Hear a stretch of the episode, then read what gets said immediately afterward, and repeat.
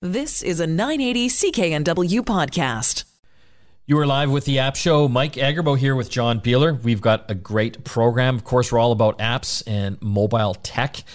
In today's show, we're going to be talking about the war between Roku and Google. Roku is one of the biggest streaming TV stick platforms uh, out there. Well, they're battling with the multi trillion dollar Google and YouTube.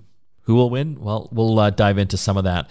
We'll also be talking with our uh, Toronto correspondent, Ted Kritsonis, about a really cool website that you can get research papers from.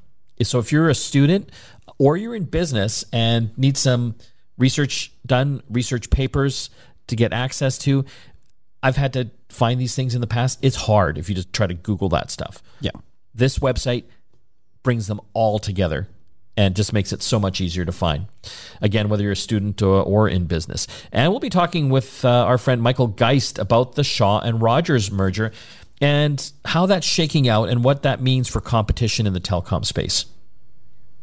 Which we probably know is not good. Spoiler alert. Spoiler alert. Uh, but we'll be talking about some of the things that might uh, fall out from that. Uh, let's get into the mobile news and the app news, uh, John. Verizon they bought AOL and Yahoo a while back. They paid, I think, nine billion dollars for the two of them. Yeah. Back in the day. Yeah. They just sold them. Yeah. the dream is dead. For a lot less than they paid. Five billion. Yeah. They lost four billion dollars. That's chump is that change. just is that just a rounding error for them now? Well, it could be. Yeah. I mean, and plus they also get to write down that that difference too. But it's it's kind of sad though because back in the day, these properties were how people did the internet. Yes. Right? And they just kind of got swallowed up by, or, sort of outpaced by other players. And they sold at the right time, I guess, to Yeah. Verizon. Yeah. Um, but then, you know, Verizon maybe is not the best company to be managing those properties because then both of those companies have basically, they're like shells of their former selves. Yeah, they're uh, slowly heading toward the dustbin of tech history. I mean, Yahoo was and AOL for Yeah. that matter back in the '90s. They were they were the tech industry. Yeah. That's where you went for content and to get connected with the internet. They were bought by the Apollo Global Management Group, which also owns the Venetia, Venetian Casino in Las Vegas. I don't know what the synergies are there. We're going to get AOL discs in our in our hotel rooms now. your key card gets you connected to the internet. But it, it's interesting. Like Yahoo, I mean, they were a juggernaut. I mean, Google fell out of Yahoo. Like some ex engineers started Google yeah. from there. But uh, Google's, or sorry, Yahoo, I mean, they've had a good run and they're still kind of around.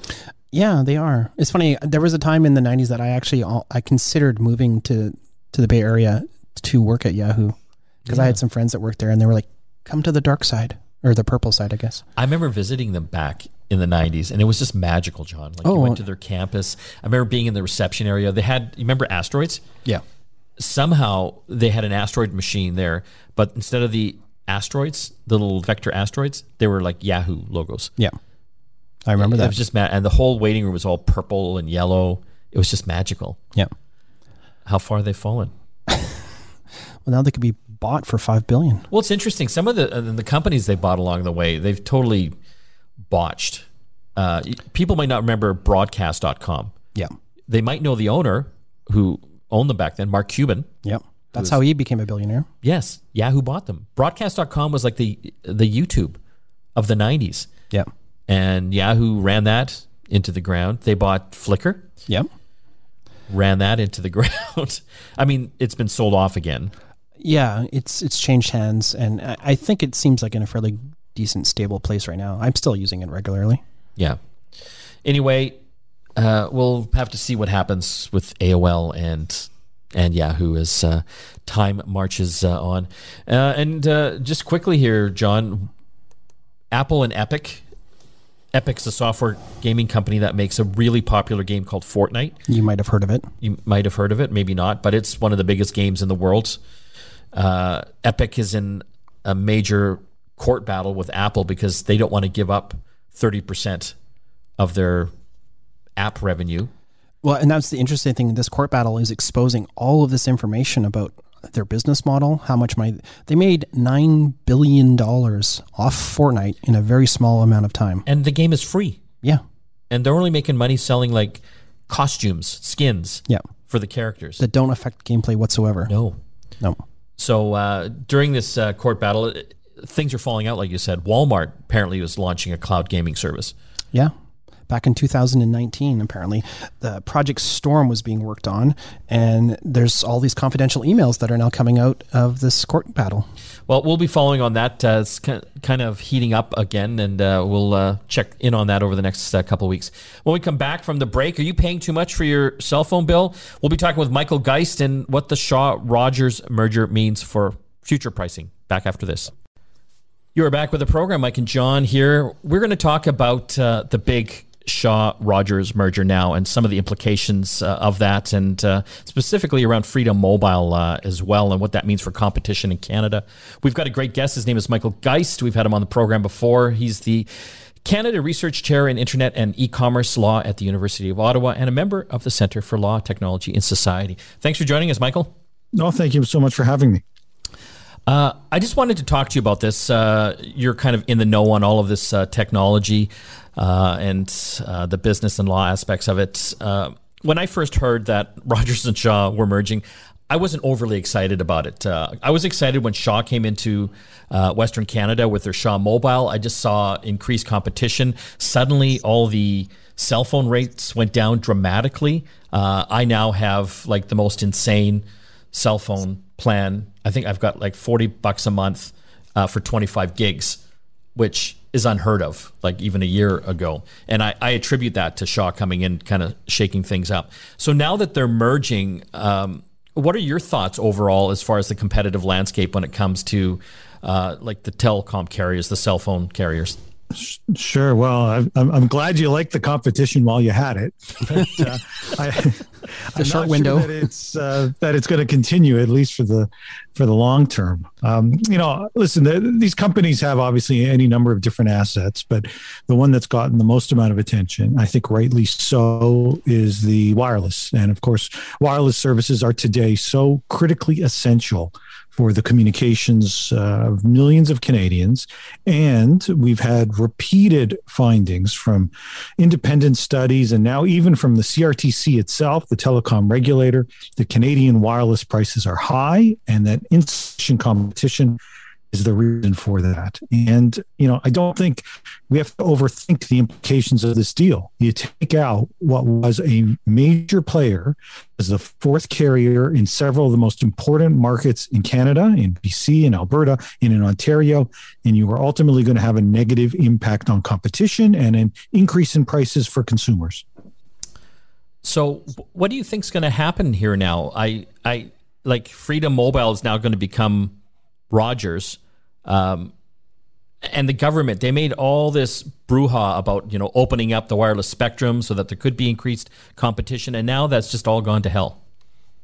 Yes, this is uh, this is disastrous from a government policy perspective if the deal goes through unchanged. And we've had successive governments, both conservative and liberal. I think it's it's worth noting this isn't a partisan issue in any real way.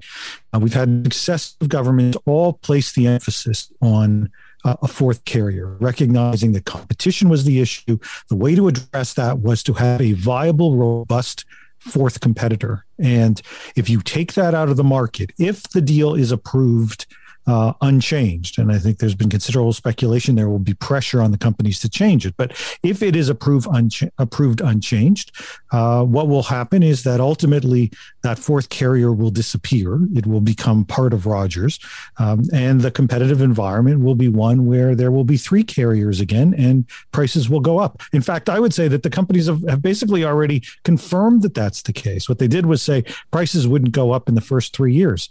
I took that to to essentially be a clear commitment that uh, just wait until the clock ends and prices start going up again. Yeah, why would they have to promise that? like I was like, oh, so they are they're they are going up. Uh, but so in, in in your opinion, why do you think Rogers wanted to merge with Shaw? Like, do you think it was the mobile, or do you think it was like the home internet and, and cable TV? Assets. Right.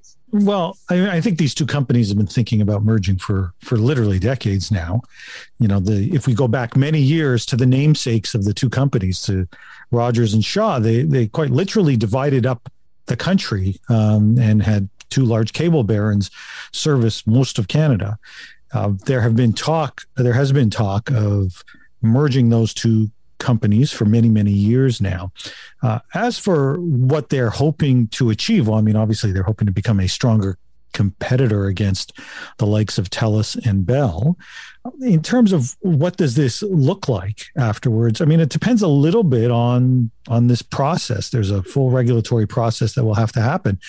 You know, if if the deal goes through unchanged, then and then we do, as mentioned off the top, lose a lose a competitor in the marketplace. Ultimately, um, it is of course entirely possible. Indeed, I would think that the companies would expect that there will be some pushback from regulators and from the government, and so they may be asked to divest some assets. And once we see what some of those conditions are, if that's where they end up at, uh, that'll give us a better answer to your question. You know, what do they want out of this? Well, we we are about to find out in a sense over the coming year. Did they want it just to get the wireless assets? If they did, and they're required to divest them, then they're going to walk away. Were they satisfied? Would they be satisfied with merging the, the remainder of the two organizations, including and most notably including the cable assets? I suppose we might find out if there is a requirement to divest of wireless. So um, we don't know for sure whether or not they feel it's a good enough deal on the largely the cable alone, or do they is is wireless an absolutely essential part of the deal for them? It's interesting, Michael, that uh, it's come to light in the last few days that Bell was also uh, trying to buy Shaw as well, and they ultimately determined through uh, somewhat of a bidding war. It sounds like that it wasn't in the best interest of their shareholders ultimately, and because of the regulatory concerns, and I think potentially having to divest a few assets to make that all work.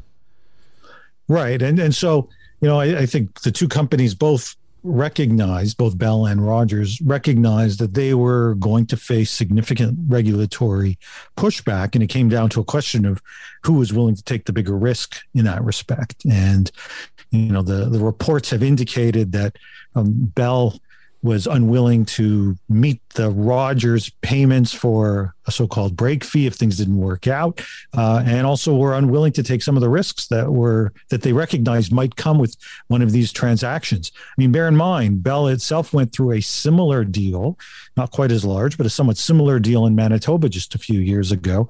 Um, and in fact, I'd argue that Rogers went through right now the same playbook. I mean, they're basically making promising the same bunch of goodies that Bell promised that allow them to uh, merge with MTS in Manitoba and hoping that going to that playbook comes to roughly the same result.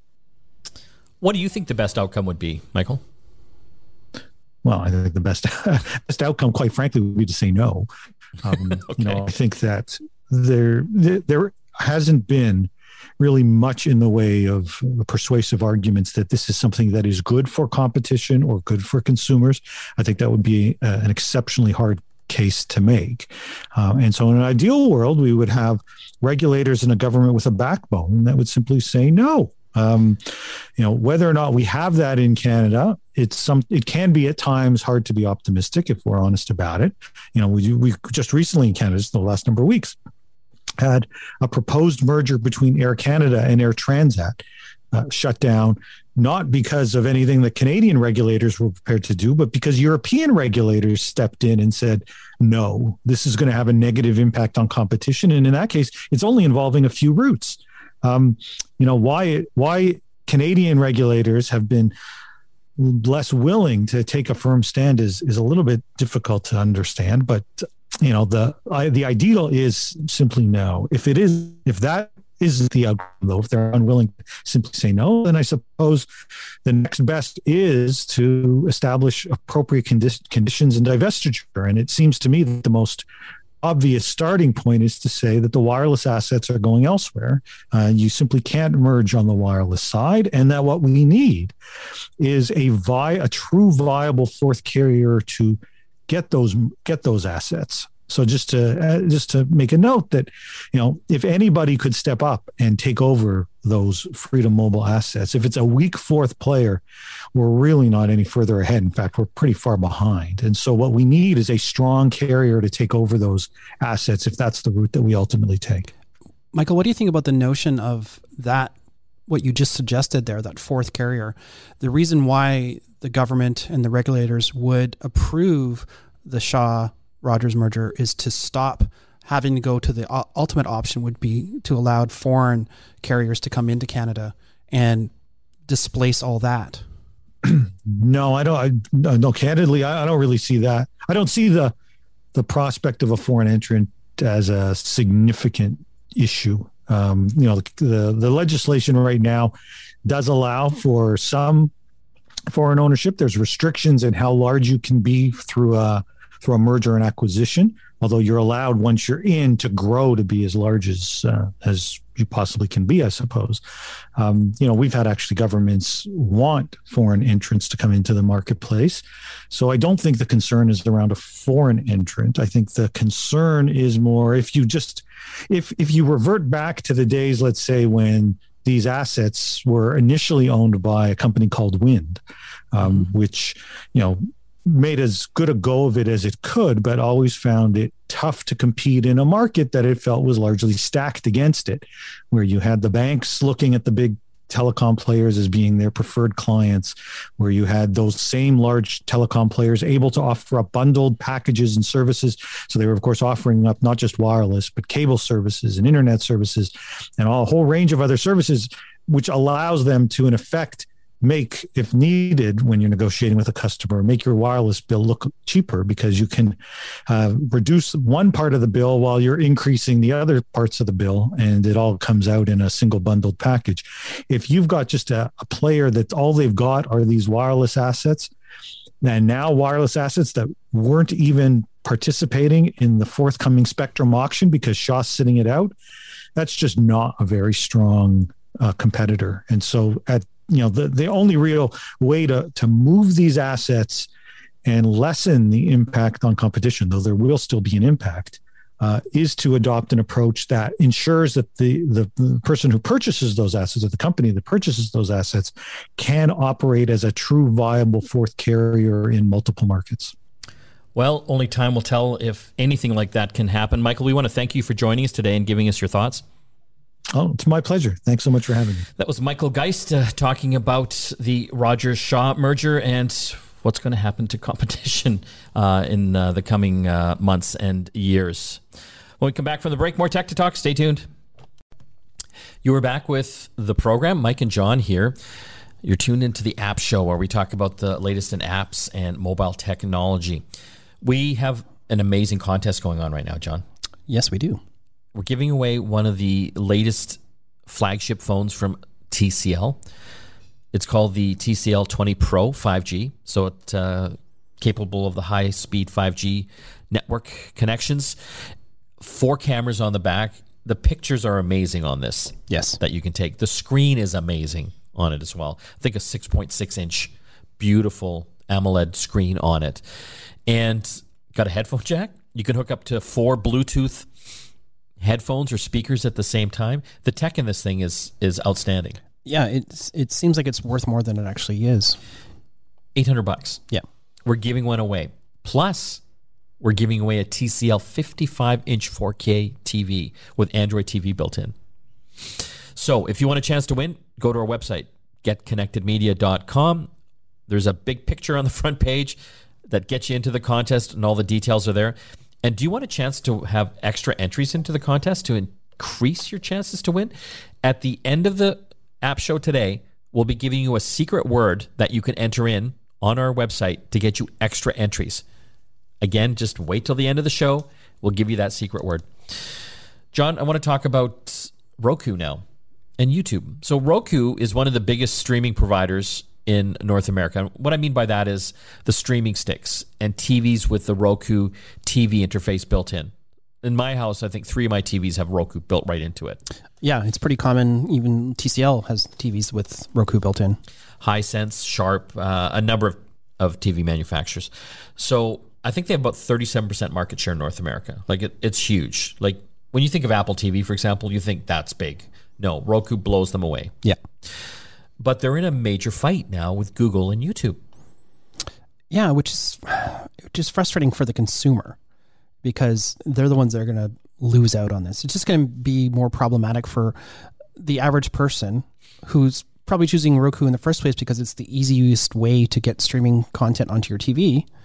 And they've basically are in this battle. YouTube has or Google has removed the YouTube app from Roku. I think Roku removed it. Or Roku removed it. Yeah. So that's no longer an option if you want to watch YouTube videos on your TV through a Roku system. If you've already have the YouTube app loaded onto your Roku, you're okay. But if you want to try to add it today, no. So what's happening is the agreement between Google and Roku to have the YouTube app on the Roku platform is coming up. And Google wants to renegotiate, of course. Uh, they have a new streaming video codec. And essentially, this is software uh, that basically allows streaming video. And so they have a new one called AV1. And to make that work, the streaming device, the stick or the TV, has to have hardware decoding on it. So it's not software, but hardware, like some chips to actually do the heavy lifting on that. Yeah.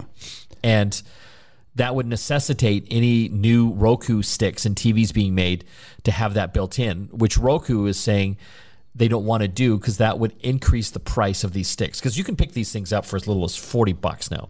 Yeah, and that's the, really the price is is the reason why they're so popular because when you look at the cost of say an Apple TV or even uh, you know comparable Amazon products, it's still the best value. And if it's built into your TV, that's even better, right? Yeah. So this is kind of a, a crummy place to be, right? Because technology moves forward. Google wants to improve their YouTube streaming. You know, they're doing more 4K and 8K is coming up, and they're recognizing that the processors, the chips in these streaming sticks have to go to the next level. Yeah. And Roku's whole value proposition is cheap streaming sticks. And I love them because I've got some of these things that are 4 years old and they still work. Yeah. But they're not going to work on this new YouTube platform when they go ahead with that. Well, we kind of had the same, a similar problem as far as this compatibility issue. Do you remember when YouTube used to stream via Flash? Yes. and then they turned that off and the only way to get it was through chrome because it was built in and then they got rid of that and you know so then they had to sort of change their whole codec model for how youtube videos are delivered Yeah. but i mean this is this is a constantly moving goalpost right because you're always going to have to keep up but the nice thing is these roku sticks like you said you've got a couple that are four years old Yeah. which in technology terms is ancient Yes. um, It's like the Stone Age. right Yeah. and this is also a common problem that a lot of smart TVs suffer from as well. The software outpaces the hardware that's inside the smart TV. Yeah, so that's the challenge. So a lot of these smart TVs, like I have a, a Vizio TV that is probably seven years old now, and the smart TV built into it, it's it can't handle anything anymore. I've had to put a Roku stick on it. Yeah. So you know when people always ask me what kind of smart TV I should buy, I'm like it doesn't matter because just get whatever they have. You know you can watch Netflix and Prime Video and that, and that but eventually it's going to get outdated. Yeah. And you can't just, it's really hard to find a dumb TV now. No, you just can't Yeah. because they all have it built in. Yeah. It doesn't really cost them that much. No. So, but you just have to get used to the fact after several years, you're probably going to have to update your stick, your Yeah. smart TV stick or box, whatever you're using Yeah. to get the latest. And it almost reminds me of this battle right now. Back in the cable TV days, uh, the big cable providers would fight with some of the the big networks like AMC or ABC. You know, they're trying to get a better deal, and then the cable providers were like, no, we're just going to cut you off from our subscribers. Right. And the consumer is the one that loses. Yeah. Yeah. Which they're losing in this case here. So I don't know how long this is going to go. One way or another, YouTube's going to advance, right? Yeah. And they're going to go with this new streaming format. We should say that you still have options. I mean, if you have a smartphone or a tablet, you can probably just cast from that tablet in YouTube To your TV. to your TV. Yeah. Right. Uh, so there's that's that's an option. My Telus TV uh, 4K terminal actually has a YouTube app built in as well. Yeah. So Yeah, and and any of the um, the Roku streaming sticks now, and I think uh, with the latest update, it'll work on even the older ones. Uh, if you've got an Apple device, an iPhone, you can AirPlay anything on your phone or your iPad to the TV. yeah, So that kind of bypasses all of that. which kind of makes this whole little battle kind of silly. It's stupid. yeah, Yeah. So I think at the end of the day, you, YouTube and Google, they're going to advance the YouTube app, and Roku's going to have to fall in line. Yeah. So they might win a small battle right now, but Yeah. the war is not over No. on that. And the consumer kind of gets caught in the crossfire. Yeah.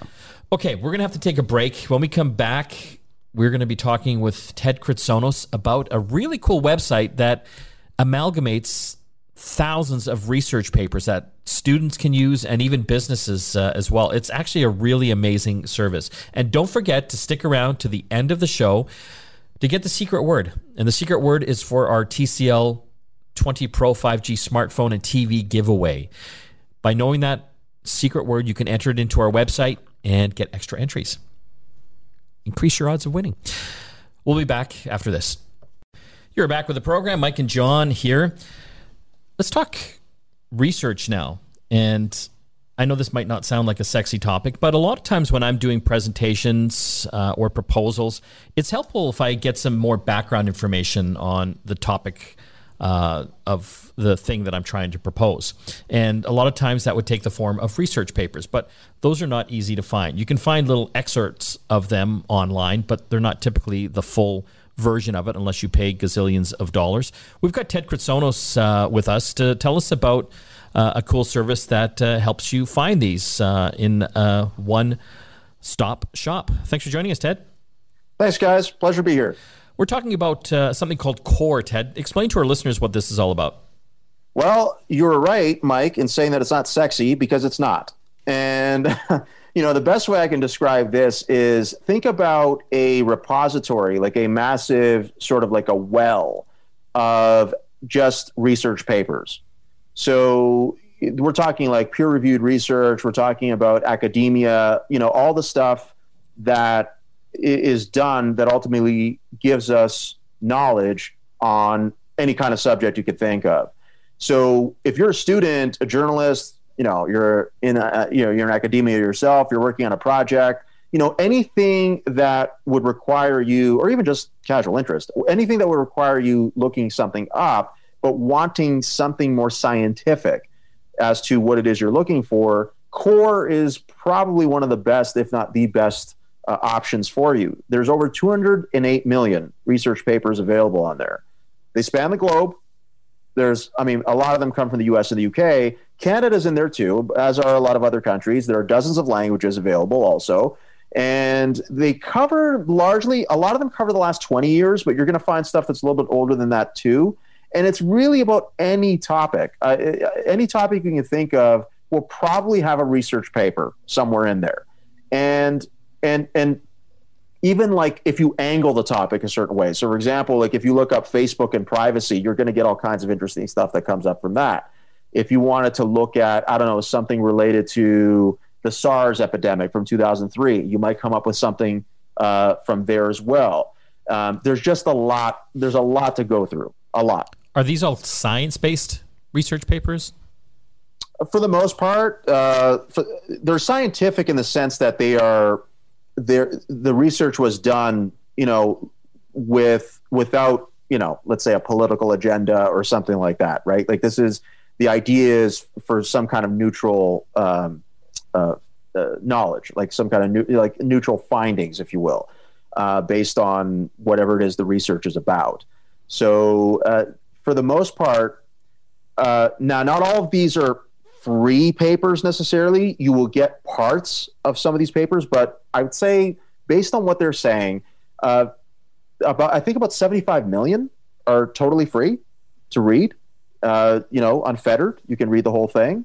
Uh, whereas other, you know, some that aren't totally free might be behind some sort of a paywall, but at least you can see some of it, so you can find it a little bit easier than you would doing a Google search or something. And I think that's the key here is that th- this is not just some crazy blog posting that someone did about a certain topic. This is actually probably peer reviewed papers, Yeah. fully uh, attributed sources, all that kind of stuff. The kind of stuff that maybe has been lacking the last few years in, in online.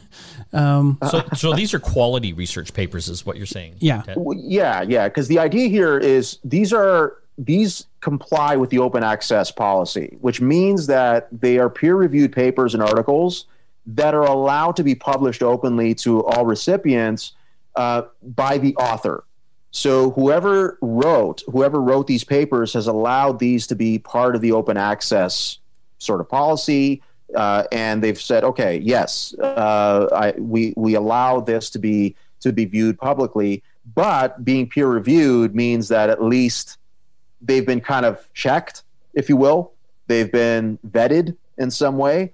So so at least you're not you know getting random kind of craziness on there uh, like you would on social media. So, who is this good for? Students, obviously, would be one.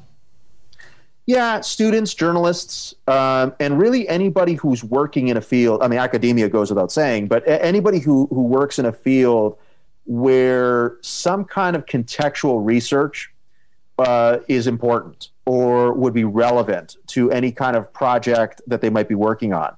So, for example, I, I don't know. I mean, if you were in if you're in the automotive industry and you wanted to look at peer reviewed papers on autonomous driving uh, or anything related to that, you could look that up and find a wealth of material on it.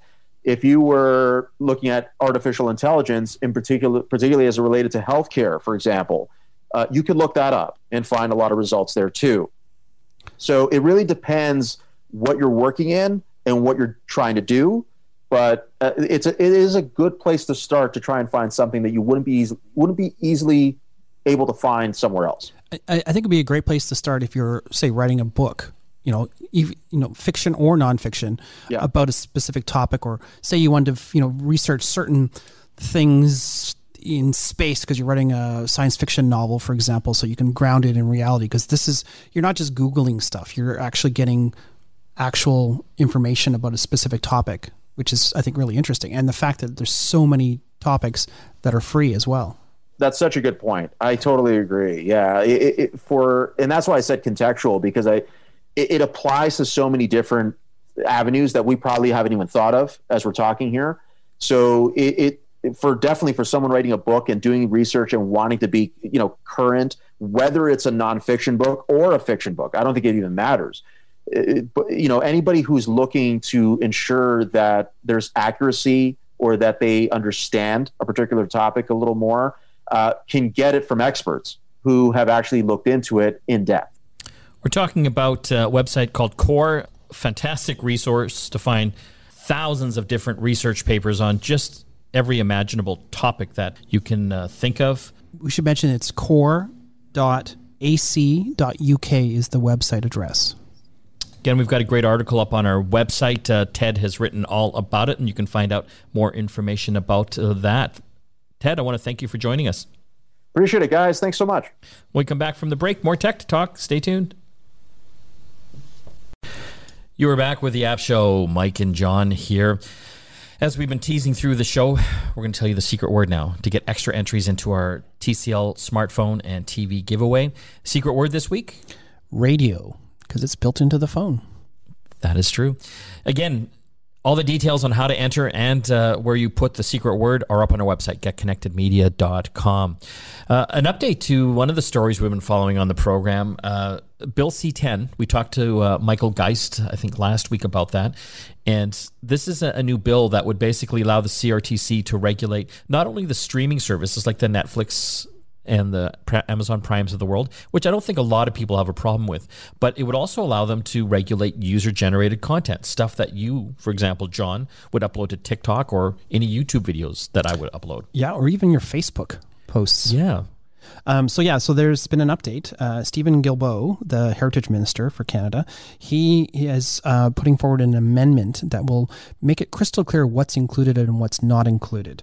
Uh, and basically, he's sounds like they're flip flopping a little bit, or you know maybe being a little more clear about what's included and not. And they're specifically saying that social media platforms like Facebook and TikTok would not be considered a broadcaster, but YouTube could be because of the potential audiences that can be. I can see that. Yeah right? But maybe it might also depend on the type of account that you have, yeah. whether you classify it as a broadcaster versus someone posting your Fortnite adventures. Maybe depending how many subscribers you have or yeah, or followers, yeah. or if you're monetizing it as well. Yeah, right. So, but it, yeah, it sounds like there's going to be some uh, further uh, details coming uh, from the government in an amendment to uh, Bill C10 Well, we'll be following up on that. Uh, hopefully, it goes in the right direction. Yes. On that. Again, don't forget to hit our contest, getconnectedmedia.com, and listen to our sister show as well. Get Connected on every Saturday across uh, the country and in Toronto as well, Saturday nights. want to thank John and all the team, including Christina, that helped put the program together. We will see you again next time. You've been listening to a 980 CKNW podcast. Listen live at cknw.com, the Radio Player Canada app, tune in, Amazon Alexa, HD Radio at 101.1 FM HD2, and on the AM dial 980 CKNW.